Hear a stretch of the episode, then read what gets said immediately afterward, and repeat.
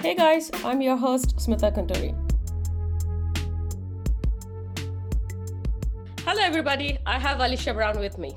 She's a victim, survivor, leader, and a visionary. She actually gave me her introduction as leader or a visionary. I would say she is both of it.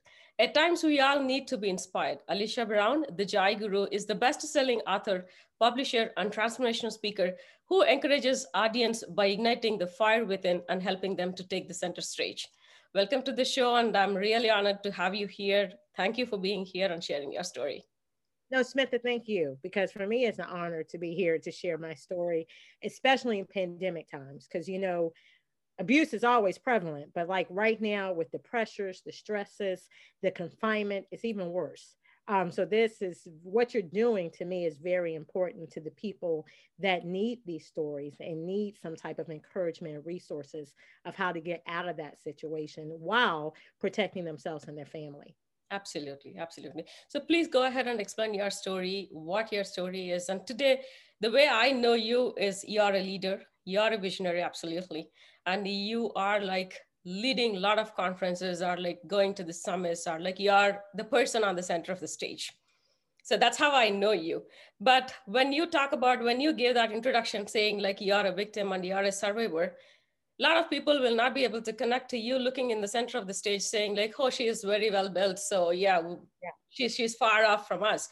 But no you started your life from the stage where you are like at the rock bottoms and you started building up yourself. So please explain us how it all started and how you got your strength energy to be here today. Oh, wow. wow. I mean, I could take an hour doing that, but I won't. You can take a couple um, of hours. Don't worry about that. okay, well then in that case, everybody sit, relax. You know. Yes. Uh, no, um, it's just sometimes I just look and it's so funny to me. It's so ironic because you know people see this bubbly person. Of course, the Joy Guru uh, label doesn't help that. But um, you know, I'm talkative. People that know me, I'm very energetic. I'm very talkative. She can, she'll never shut up, and they never would realize that the child going through abuse was the exact opposite. Exactly. I wouldn't say anything because my abuser was my father. So that means from birth, I had someone abusing me. It was uh, primarily verbal and emotional abuse. But when a child, especially in the formative years, is abused, whatever the abuser says to you is what you believe. I mean, they're your parents. Why else wouldn't you believe? Those are the first words you hear, the first actions you hear. You think it's normal. So if you're told that you are dumb, you are lazy, you are stupid, you believe it. You yep. believe you're worthless. You don't believe you're anything. You don't understand how this person who has half your DNA hates you. You don't understand why they hate you. And then as a child that's abused, you know, you have no safe place. So I'm abused in my home. I'm the short, fat kid at school. So I'm ridiculed there. You know, we were brought up in a very religious family. So I, you know, even when you're going to your place of worship, you know, a lot of times our houses of worship, they're segregated or there's popularity contests. So I'm not the popular one. My family is not the popular one. And the whole time, as an abused child, you have to pretend everything is perfect because we're taught whatever happens in your house stays in this house. So you don't tell people what's going on, you keep it private. So you take a child that fears for their life at times, who often doesn't see a way out of this. So they want to kill themselves. You know, I have memories where I remember having a knife under my pillow because my father was very quick tempered and angry. So I'm thinking, you know, one night he may come in your room in a rage. And what would you do? You know, how would you defend yourself? So I have a butcher knife under my pillow, thinking, well, you know, if he comes too soon, you can slash your wrist and maybe the blood will make him go away. No child should be thinking these things. And then, of course, and I remember this because I said we were raised in a spiritual home. I remember praying to God and begging, don't have the courage to kill myself. Can you just give it to me? It'd be a mercy killing. You know, I know you're a God that doesn't want to see people in pain. So if you just give me enough courage and strength to end my life, I had thought about, well, maybe pills. No, what if this happens and he'll be angry? They has to take you to the hospital, blah, blah, blah, blah, blah. I thought of all ways. We didn't have a weapon in our house, so I couldn't load a gun and kill myself. I didn't have access to go get a gun. So I'm thinking, okay, well, you, you, you know, you don't want to drink poison. You don't want to take a bunch of pills. You don't even know what pills to take. Well, the only thing you can do is slit your wrist. And the more I thought about it, the more I had the knife. I just couldn't do it. I was just too scared. And then I would blame myself. It was this cycle of blaming myself. How can you be so weak that you can't even kill yourself? You know, how can you be so weak that the thing that's going to get you out of this, you can't even do it? So I'm praying to God, give me the courage to end my life because there's no way out of this. There's just no way to get out of this. He's not going to change.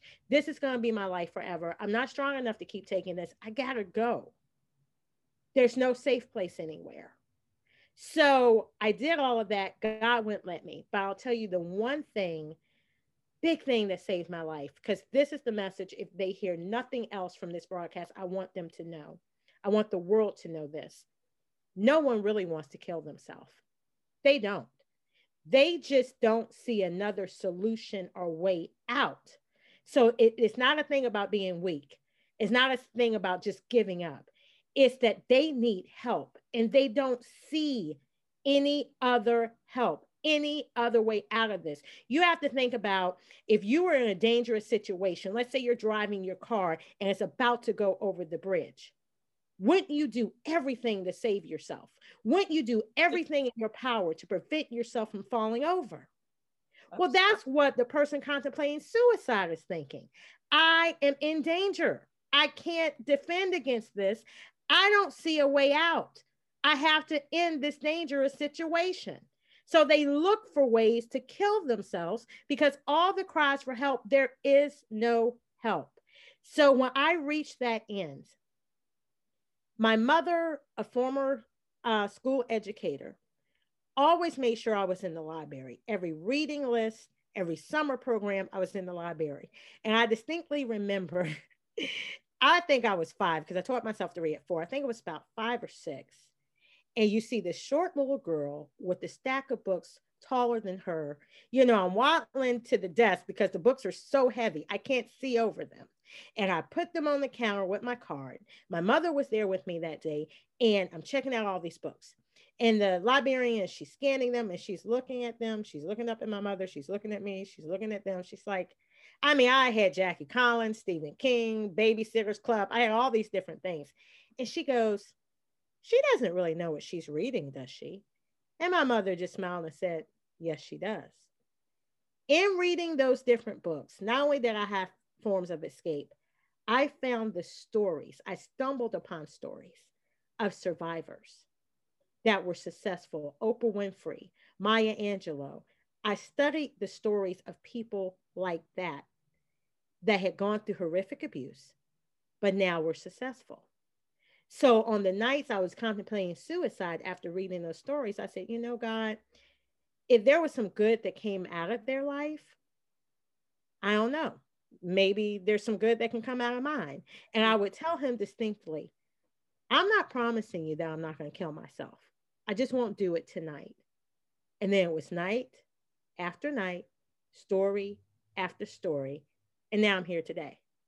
So I say all that to say that there is hope, but we have to, those of us that survived, and no matter what condition you are in right now, you may feel like you are so jacked up, you are so broken.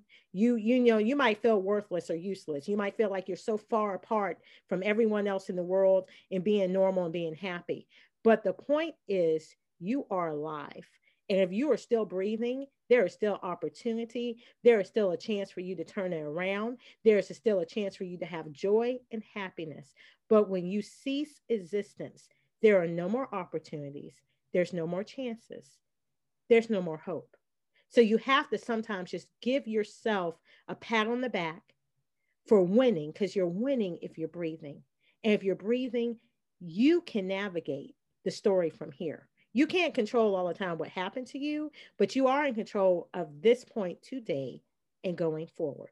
And you have to rejoice in even that little victory because that little victory is huge. Yep. Yep. When you're mentioning about like yes you can do it or like you you can navigate through your problems yes a lot of people usually say that i mean you can hear that from any normal person also like hearing that but right. Person who is in that situation what will actually help i mean these words will as i just mentioned like you can hear anywhere everybody will right. sit beside that person and say like you can do this you have to do this and then yeah there is no other way you should not kill yourself yeah all these things from an outer perspective it, it is yeah. but the person actually in that stage what would be the one thing or like the biggest suggestion or like advice that you will provide to that kind of a person there. Yes. that situation? Yes. You know that the first book i wrote that that was why. Because i felt like someone that had been there needed to speak to that person that was on the ledge. You need to say something to help them not jump off. And the only person that can do that is somebody that's been there. So one of the things that is very important that we hear all the time is mindset. It's how you think. That's why I understand people say motivational speaker, but I don't claim I don't aim to be your motivational speaker because that's a cheerleader thing. And like you said, if you're right there, I can hear those words from anybody, but I'm on the ledge. I don't need you to give me a little cheer, cheer, pom, pom. You can do it. No, I need you to give me something that transforms me and gets me off this ledge. So, one of the things I had to shift was, and one of the things I had to understand, in my case, my abuser was dead. So, number one, I said, you know, you're letting someone that's dead control your actions today. They're dead and at peace. You're alive and suffering. But what if your abuser isn't dead? What if your abuser, you know, you're going through is alive and well? Well, here's the other part I say. I had a friend who dealt to, due to the savages, man, I don't even think there's words for how horrific her abuse was. And watching her over the years from head to toe, how it crippled, physically crippled her body and her mind and her emotions. Just watching her suffer so much and trying to have any sense of normalcy in her life.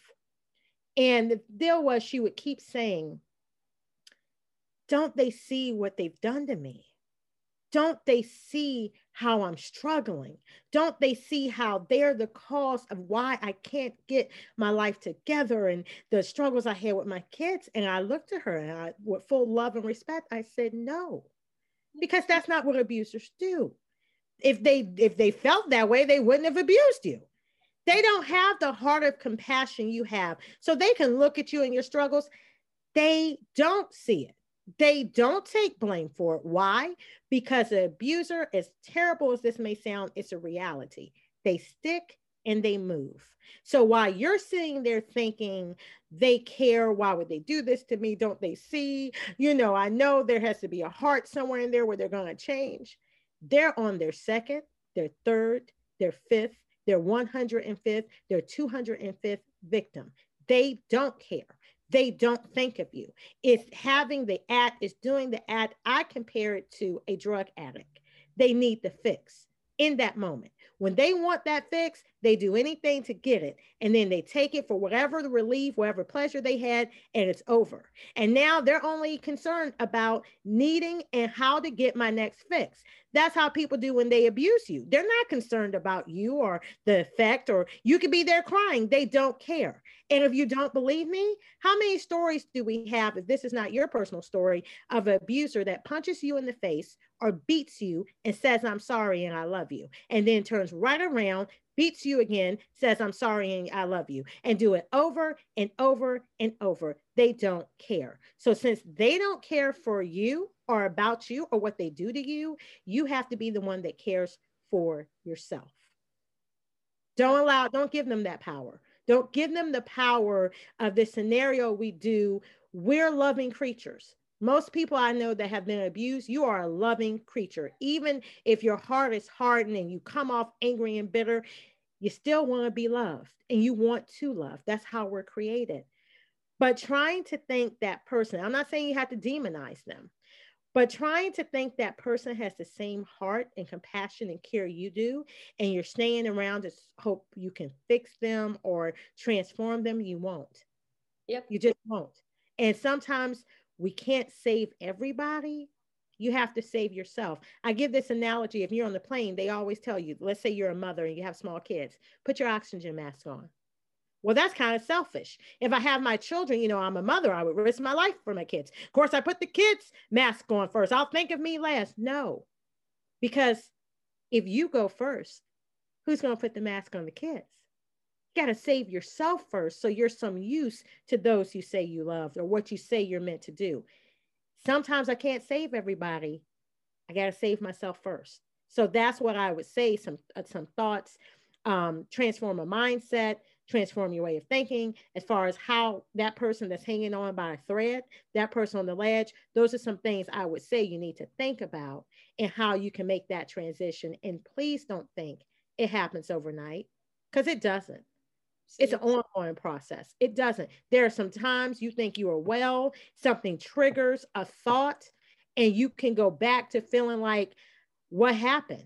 I'm low again. I mean, I feel like I, I can't get my breath.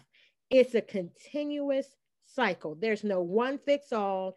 There's no boom, today I'm happy, I'm healed. I don't remember anything. It never happened. That that that isn't what happened. But you also don't have to live in bondage and be broken and feel worthless all the time either. That that's not healing. Yep. Yep. When you're actually mentioning about like yes, moving forward with yourself or like yeah, loving yourself or like, taking care of yourself, put yourself first. Yes. What would be the first step that you suggest? Ooh, wow. um that is in a very dark place. What yeah. first step you actually suggest? To me, I think you have to realize and admit that you're in a really dark place. And that sounds so simple, but it's not. You know, you'd be like, well, obviously they're depressed, they're crying all the time, you know, they're they're having traumatized moments from what happened in the memories. Of course, they know they're in a dark place. No, no, it's something about the acknowledgement and owning it. Until you own it, you can't get help. You can't get out. I remember one person, um, she said her mother used to tell her, you know, if you keep, you're like, I, I'm just overwhelmed. And it's like, I just keep going deeper and deeper. It's like I'm digging a hole. I'm stuck in a hole when her mother told her, Well, stop digging the hole. And I'm like, Whoa, whoa. That that's really profound because sometimes you know I'm just stuck and did it. Well, at least be the person that stops digging the hole to make sure you're just stuck and you're further down in the ground. Stop digging. So you know, my thing is I always say, if you're bleeding, we need to first stop the bleeding. We can have all these analytical, well, you know, I think you're suffering from PTSD. You know, I think you're suffering from this. Or maybe you're suffering from this. You know what? If they're gushing blood, I don't need you to diagnose the, I need you to stop the bleeding now. Okay. The little cute labels, and you may have this, and this might be your trauma. That is so adorable. I am bleeding. Do you mind performing triage and then we could talk about what it is? And it's, it's very comical. But then if you think about it from the abuse perspective, oh, we do that all the time. We self-diagnose ourselves. We read all the books. We watch so-and-so program about fix this, fix that. And then, you know, your girlfriend down the street, she said, I might have that. Well, girl, what was the symptoms? Well, you know, I do that too. Um, excuse me, excuse me, excuse me. You can't breathe. Can we get the oxygen first? Then we can talk about what you might have, what you might not. Um, personally, if you want to diagnose something, please see a professional. That's what they do. And let me say this because therapy as a child, of course, growing up the way I grew up, and a lot of time in African American families, I told you, what happens here stays here. We, we don't talk about it to other people, okay? Um, so my thing is therapy is not really promoted. I happen to have a mother who believes in therapy. Of course, um, with her mental illness, that's something she had to do and it helped her. But I will say that when my father died, you know, my, my sister and I are eight years apart. My father died when I was 17. So at that time, my sister was nine years old. My mother went and sought therapy for her. And I was always the strong one. I was the one that picked out my father's burial clothes because I saw how much my mother was grieving. I, I just wanted to make it easier for her. I didn't, whatever I could do to help in this situation, I wanted to help. And I didn't realize until probably over a decade or more later, um, I hired a life coach.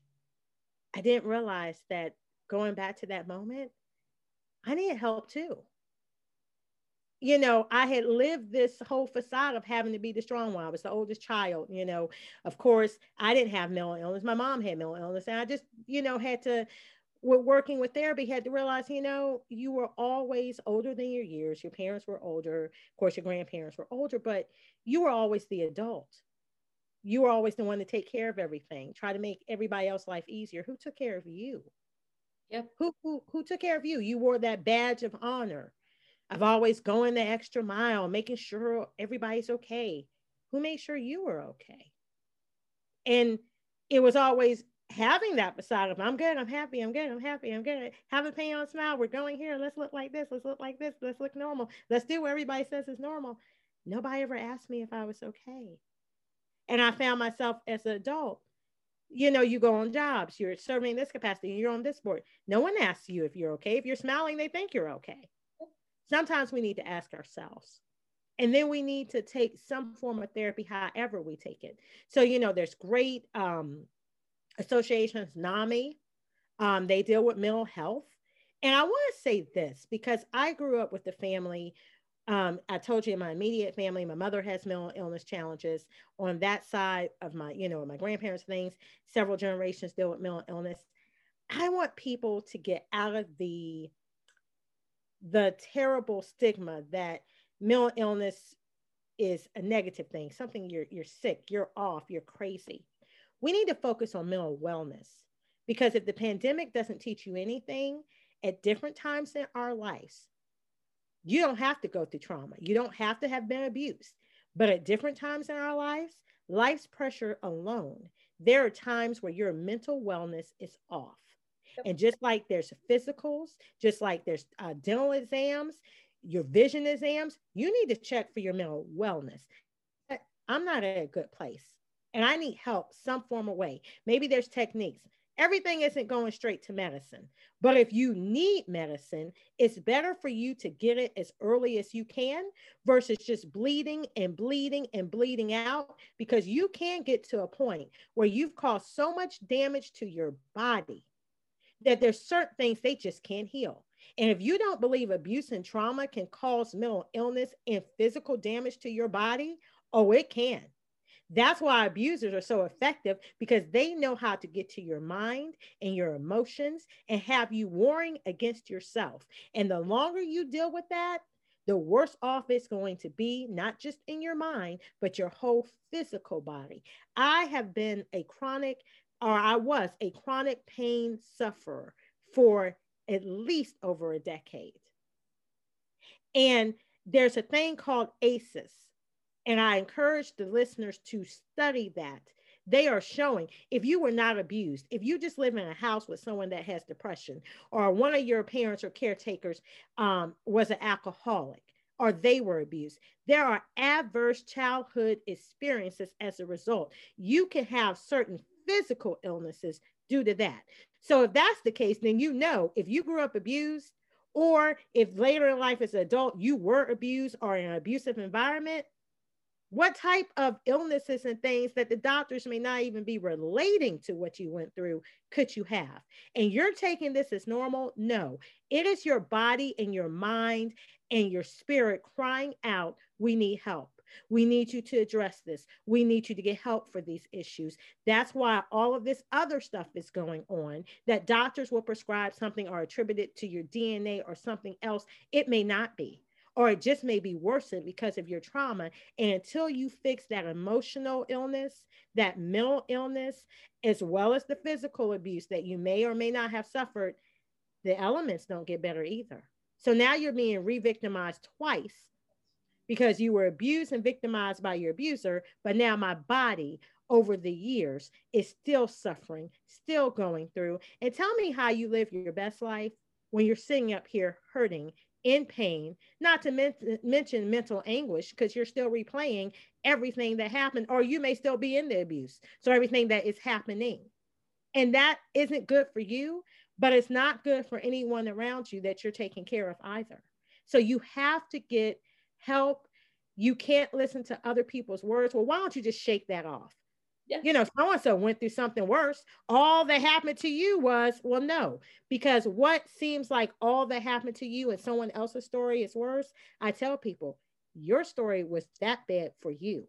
Your body, your mind, what trauma it caused you is just as bad for you as maybe that horrific story you're hearing over there was for them. Don't compare different people's abuse. Absolutely.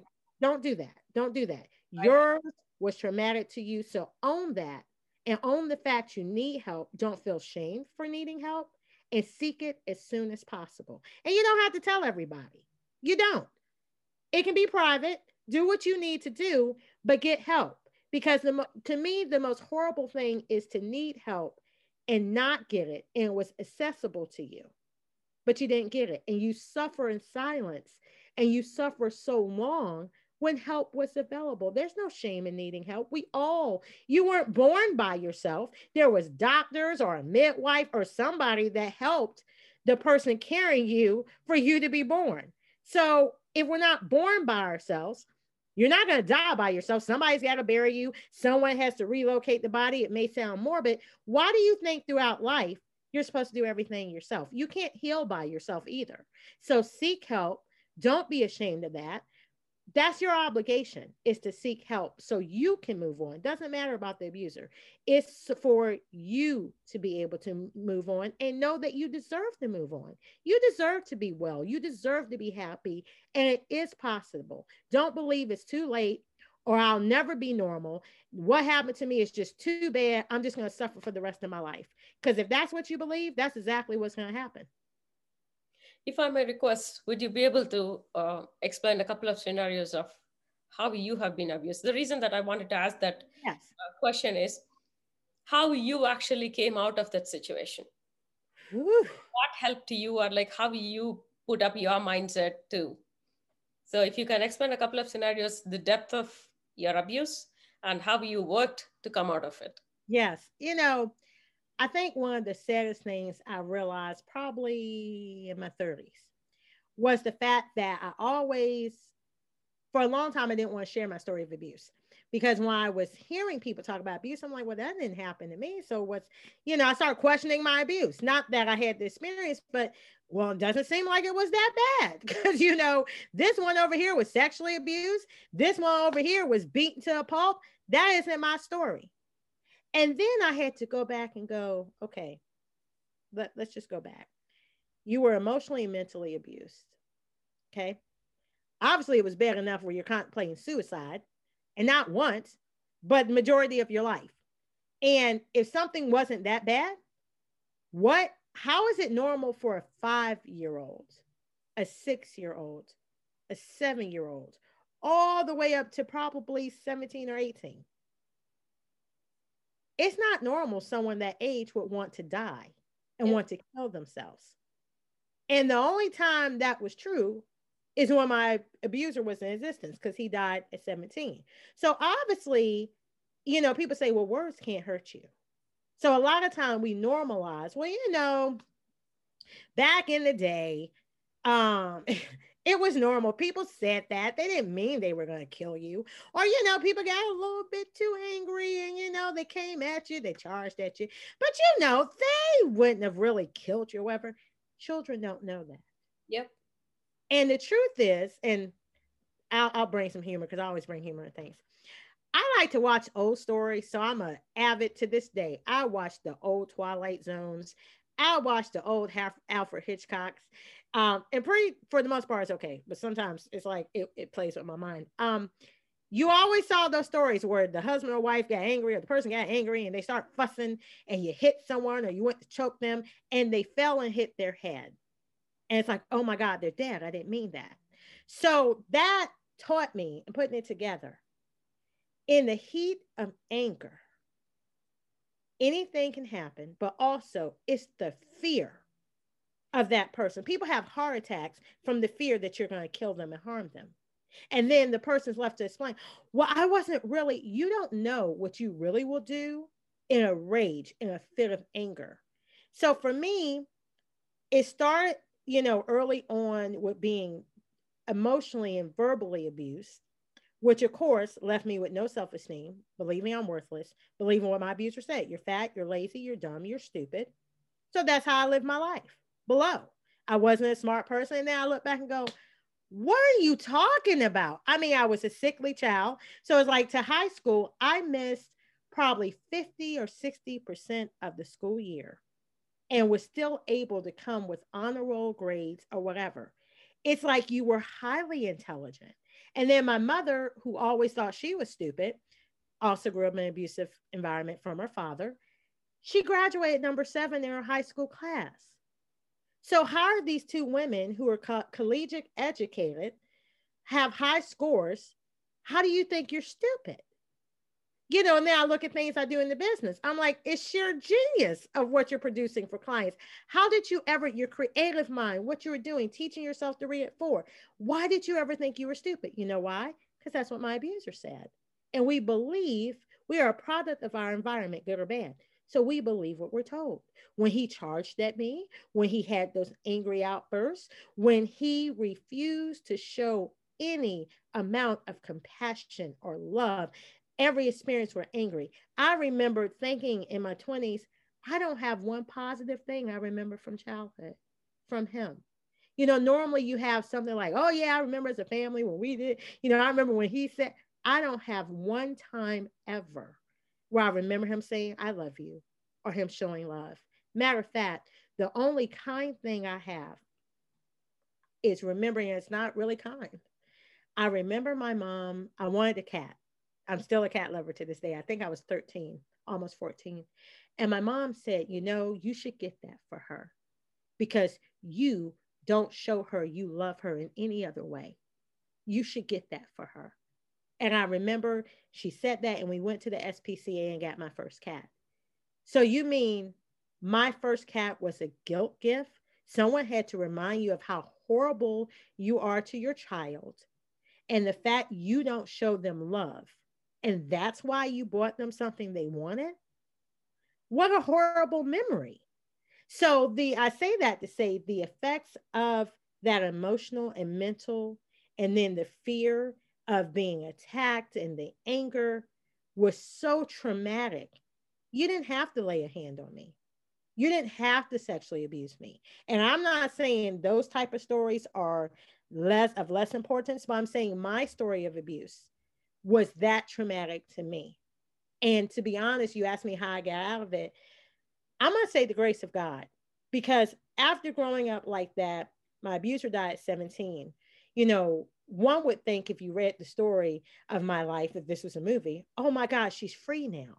You know, he's gone, the abuse is over. No, because the one that's been abused has to now pick up the pieces. And I tell people, you know, it's like someone had their hand on your throat and they let go you still are encaged. You don't know you're free because you've had that hand on your throat for 17 years. You don't know how what free looks like.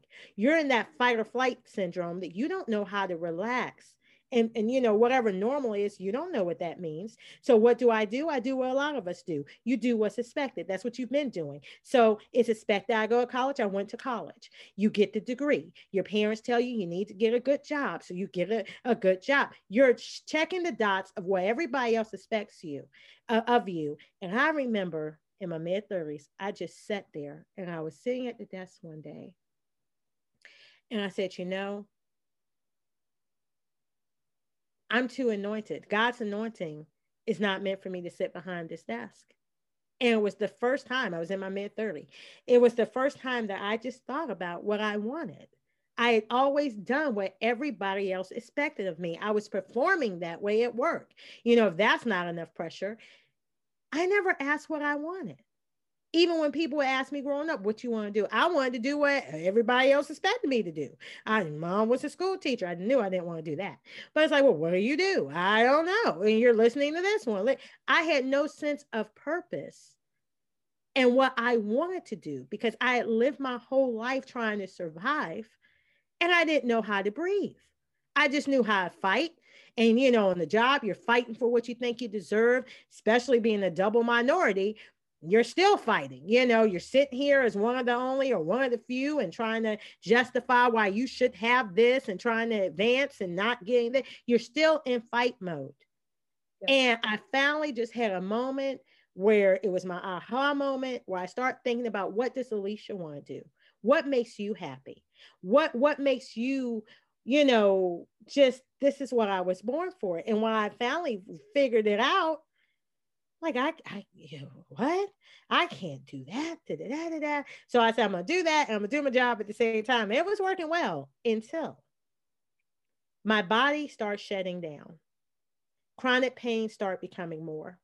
And I had to make a choice. Look, you're gonna either give up this job for this dream thing that you say you're born to do, or you're gonna sit here on the job you you can't continue to do both. You're burning the fire in both ends. Your body the vibrant one you are i used to walk around the office making up excuses to do work. I couldn't sit there and just the work is done and do what everybody else was doing on facebook or on the phone. No i have to do something. I'm reorganizing things. I was quick to be walking all over the building because you know i'm just energized. I found myself.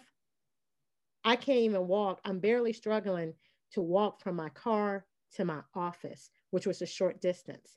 And I'm going to say this because it's important to tell you just how far abuse can go. And if anyone is in a situation, please get help. My body, I was having problems walking. I remember holding on to my mom's arm, going to the orthopedic specialist. I can only take three steps at a time and pause. Three steps at a time and pause. My mother is 32 years older than me between the two of us, you're looking at this 30 something year old woman and her 60 year old something mother. If someone should be walking like that, it should be her, not me, not her daughter, but it's me. And did it, and mind you, at that time I had lost over 200 pounds. So, what is wrong with you where you can't walk? I didn't put all these things together. I didn't know about ACEs, I didn't know about that. So, they put me on narcotics. Fortunately, I didn't have to take it every day, but at the heat season, I was taking it more than what usually. I would have to make, okay, eat your breakfast. I would drive to the office. I had to cut the doses in half. I had to have enough in my system just to walk into my job because the pain was so unbearable and was affecting my ability to walk. I would have loads of coffee all day because I have to stay awake when this medicine, even half of it, is making me go to sleep. Sometimes I was nodding off at my desk. And then I had to time it just right because I had to have at least enough of it still in my system, but not enough of it where it would impair my driving. Just enough for me to get home. So the residual had to wear off pretty much all of it, but just enough for me to be able to get home and walk up three small steps so I could collapse in my recliner and eat something and take my medicine because the pain was that bad from head to toe. And I said, something has to give. So that's when I started seeking more help professionally, um, dealing with some issues that I thought I'm fine, I'm whole, whatever. We're talking about, you know, by that time, probably 15 plus years later, I'm not okay. And my body is telling me, you're not okay. I didn't realize it was the emotional damage from abuse that, you know, there was still some residual, there were still some issues not dealt with. I thought I was okay, but I wasn't okay because I'm still fight or flight, still doing what's expected. I'm not living, I'm not thriving. And I, I equate that to what I call the walking dead. There's a lot of us that are walking dead. You checked out a long time ago. You're doing what's expected. Now you're in the quote unquote normal life but you're not living according to your purpose. You're not happy. You haven't dealt with the issues. You don't even know who you are. You're just being what everybody else wants you to be. So you're the great mom for your kids, whatever you think that means. You're the great wife to your husband, whatever you think he thinks that means. You're the great worker, whatever your boss thinks that means. You're performing and being what everybody else wants from you. And what about you? And you're paying the price. You're yep. suffering, you're dying inside every day, but you're just the walking dead. You're not thriving. You're not really happy, but you don't even know how to get there. You need help and you need to ask for it. So when you're mentioning that you're not, uh, you don't know how to get there, and you also mentioned in your explanation right now, you have to figure out what you wanted to do with your life. how do you think one person can identify what their dream work is or like how can they identify their purpose of life? It's cliche. Two things. One thing they always say is what would you do if money wasn't an issue? Like there was anything if you shut your eyes and there was anything you can do and you didn't have to worry about money what would you do? That's one of them. Because anything that you're like oh if they, even if they didn't pay me i would go do that that that's closer to what you need um, you need to do. And then two look at that once you identify what that is look at what you spend the most time doing. Because some of us are great encouragers. Some of us do things voluntarily. It may not be formal as you actually go someplace and volunteer. For some of you it is. For some other people it's like you may not have official organization you volunteer at but if you look at your community with your friends maybe with what you do at church maybe what you do um, in your neighborhood it's just something you do because it's something you love to do you know you feel compelled to do. One thing i know about abused people a lot of time we're helpers because we know what the world is like when it's not ideal and we're trying to be that person we needed that we didn't have. So some things you just naturally do and you love it and it's fun for you a lot of times that's your key. It's either what you should be doing or it's like a clue to what you can do what your purpose to do and once you understand what that is, you need to pursue it. But what you need to do, and what really stops so many of us from doing it, is stop counseling it out before you give yourself a chance. Because then we go into, well, okay, how am I supposed to make money doing that? Like, how will I survive? How will I take care of my family? How will I do this? And we start counseling out because now doubt sets in. Well, you know, I've never done that before. No one in my family ever done that. That doesn't make sense. Well, what if I don't make it? And then we go, I'm just going to play it safe over here. And I remember I laugh now because I went to my mom. I said, you know what? If anybody's going to talk me out of 100% entrepreneurship, it's my mom because she's going to say, Well, how are you going to have insurance? How are you going to pay your bills? Do you need, are you sure you want to do it? So I'm like, Oh, I knew when I said I was going to do this. The one person that's going to knock me back in reality if I'm crazy is my mama. And I went and talked to my mom. Mama's ready. She's going to say something and she, you know, she's going to confirm it. She's going to be right. And I'm not going to do this. And she goes, Well, how will you get insurance? I said, Well, mama, I can do da da da da. Well, okay. Sound like you got to figure out. And I'm sitting here with my eyes open I'm like, God, my mother has flipped. If there was one person that was supposed to tell me I'm crazy and not to do this, it's my mother. And she's so calm and at peace. And I'm going, uh oh, I didn't plan for that. So now I can't get out of this. I guess I got to do it. And then it's like, I've never regretted it. Did I, well, I say it's been a smooth course? Heck no. Matter of fact, I, I, I have this story publicly, so I'll tell it. Two months after I had left my job, I had resigned. My mother had a breast cancer scare, and the director of my nonprofit simultaneously had emergency surgery where we thought we were going to lose her. It was also unexpected. Now, while I was happy that I no longer had to ask somebody permission to leave work and I could be there for both of them, less than two, three more months, I was diagnosed with a chronic illness and had to shut down my business for the better part of a year. And I look back on that and say, we're going into year six of my business. You are still here. You're working according to your purpose. Those issues you had, you don't have them to that degree, or some of them are gone all altogether. You survived. So just like the child abuse, just like other obstacles in your life, you survived. And then if you really look back at it, the stuff you survived, you're a freaking superhero. So the next time you want to doubt what you're able to do, look back over what you've been through and survived. You can do anything. You just need to claim that. You just need to know that. And then you need to silence other people's voices or other things in your life that's telling you otherwise. If you can't do nothing else but draw on the strength of what you have survived as an abuse survivor, that is more than proof that you can do anything because no matter how weak you may feel, if you feel right now that you're weak or you're barely hanging on by a thread, the reality is it's a lot of people that went through far less than you did and they're not here anymore. And they're not here because they took their own life. So the fact that you're still here, that is huge. I don't care how other people minimize that for you. The fact that you are still breathing and you made it today, That is huge. That is superhero status. That there's nothing larger than that. Yep. So even if you feel you are hanging on by a thread, you need to just pump yourself up and you need to pat yourself on the back because the fact that you are here in this moment today puts you in superhero status. Now, how we go forward, it takes time. There's steps to that.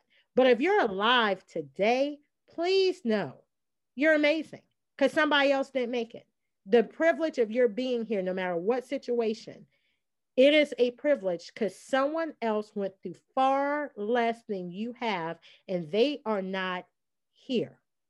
And yep. people minimize this way too much, and they don't need to. When well, once you start choosing your story, first off, like going through this kind of scenarios is difficult itself. Mm-hmm. Why did you choose to talk about your story? Is is it just to give hope to other people. I don't think your version of it is just a hope or awareness, the way you are talking. So why no. did you choose to talk about your story? I'm gonna tear up with this. I'm tearing up now, so forgive me. Um sorry. No, no, no apologies necessary when I was going to write the first book, when I was coming up with writing the first book, over the years I had journaled everything. So I, I knew, oh, we can just put that together. I don't need to write that, you know. And I felt the Holy Spirit talk to me what He wanted me to write. And I said I had written all these things before. And He's like, no, that's not your first book. It's this. And I'm like, what? So I'm okay, whatever. And I'm writing it down, whatever. And then I get to a certain point, I'm like, I, I can't, I don't want to talk about this. I don't want to do anything. And it came to my mind okay, so when you were a little girl in that library reading those survivor stories, those stories that saved your life night after night, situation after situation, you're telling me that little girl who was you was so important enough to read those stories to save your life. But you're telling me that that little girl that exists out there somewhere else or that woman who your story would save their life. They're not important enough. You were, but they're not. And when it was put to me that way,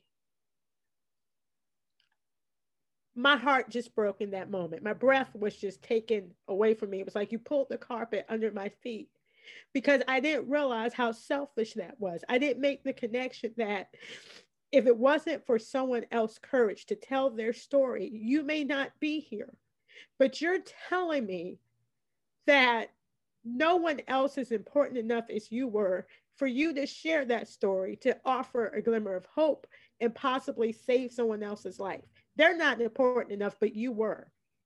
I didn't look at it that way because again that's where doubt comes in that oh who, who's going to care about my story it's already people out there talking that had stories worse than mine and you know nobody's going to care about little old me but no I had to realize that each person born doesn't matter if you're talking about trauma, but you have a assigned audience. We can get a celebrity to talk to them, but you know what? It's something within you and your voice and what you've been through and what you're saying and what you know from what you've been through. That's why they're your audience because they need to hear from you. They'll be transformed differently by your sharing than if a celebrity shares. Those people that you're assigned that are assigned to you, you resonate with they resonate with you so much because your story, you know, that's me, that's me. They look at you like that's me. They need to hear your survivor. They need to hear the steps that you had. They need to even hear some of the experiences. To not do that. I want to give a disclaimer that um, there is a time that you're not ready. I understand that. You know, I work with different authors and I let them write the book and I go, okay, congratulations, it's done. But we're going to pause before we publish it. And they'll go, what, what? I mean, it's done. Why are we pausing? I say, because you know what? First of all, writing is cathartic, but sometimes you're writing it first for you. You're not ready to share it. And they're like, what do you mean? You know, we got the book cover, we got the, we got the trailer. You know why? Because I have identified through this time that you're still in pain. And the level of pain if we allowed you to go share this book now, which means you had to continually share your story, we would be re traumatizing you. So we're not going to allow you, or we're not going to advise you because there's a legal thing. I can't stop you completely. But in love, what I'll say is this is too traumatic for you. And I advise you to seek some help first to heal yourself and address some of these pain points that sharing this story, even in written form, has been, you know, like ripping a band aid off that wound. If you keep ripping the band aid off, it can't heal. Sometimes you need to share the story and write the story to heal, you know, for the catharsis that writing has. But before you go publicly share the story, you can be at a point where you realize, oh my God, this traumatizes me. Get help first and, and go through that first before you make the the position to share the story. So I understand there are times where you are too wounded or bringing this up again has brought up certain things that you thought were hidden, you thought I dealt with and you haven't, and you need to pause and go get help. Nothing's wrong with that. Sometimes just the fact that you're sharing the story, you need to make sure that you have some clinical help, some professional help with you to help deal with some of the emotions. Maybe it's not traumatizing you, but it is weighty and you need someone to continually help you as you share the process. Got that. But at some point, after we've done all that, it's time. It's time for you to pay it forward and go share the story so that when they see Alesha Brown, the joy guru, and you're seeing where I'm all happy and joyful, you know how I got there. It's not that I didn't have problems. It's not that my life is perfect because that's the veil we do. We, we compare our middle to someone else's ending. We compare our beginning to someone else's middle. You haven't even seen everything they've gone through to get to that point. And the sad part is a lot of times they don't tell you. So that we have this cloak of perfection, everything's wonderful. Tell them about what you've been through so they can get some inspiration to keep going and not feeling like it's something wrong with them. And then on the other side of that, which is why I'm really happy I'm here today, one thing that a lot of CEOs and entrepreneurs don't talk about especially highly successful ones, there's a great deal of depression that comes with entrepreneurship. Great deal of depression. There's a lot of times you're alone and people feel like, you know, the higher I get, the more visibility, the more money I get, that's going to solve everything. It doesn't. You know, if I get more staff people, uh, that just gives me more stressors. So some of us that have been through certain environments, certain abusive situations, certain traumas, that extra pressure can be too much. That's why you see a lot of celebrities. You see millionaires, billionaires. They're fine one day, and you read a paper or reading the story, they're dead. How did that happen? Yeah. Well, as we start exposing some of the things in their lives, they were dealing with that trauma, certain things they never dealt with. Maybe they didn't seek help. Someone diagnosed them with depression. Okay, they're on medicine, but they didn't get the professional help that they needed continually as you're adding life, as you're adding other experiences they're going through, they didn't have the help they needed professionally to navigate those different levels in that part of their worlds. And now we're back to square one, or we're worse and things are out of control. So people are using drugs, sometimes prescription, sometimes illegal, sometimes a combination. People are drinking too much and it's socially accepted. You know, you're at a business meeting, you're in a mixer, of course you have a couple drinks. Sometimes you don't need to be drinking or you're drinking too much and you're an alcoholic. People are just ignoring a lot of things and it's all going back to what has not been dealt with from that abusive past. And I tell people with abuse, the symptoms of abuse that are not dealt with, that pain you keep choking down, it is like a cancer that just eats you up from the inside. It destroys every good thing physically, mentally, emotionally until there's nothing but a shell left. And that shell may be beautiful. You can adorn it with all of the beautiful fashions and jewelry and hair and makeup, but it's still a shell. It's empty, it's shallow. There's no substance in because it's just, it's depleted. Yep. And either you die physically or you're the walking dead. Either way, you're not thriving. And why? There was help. You could get help.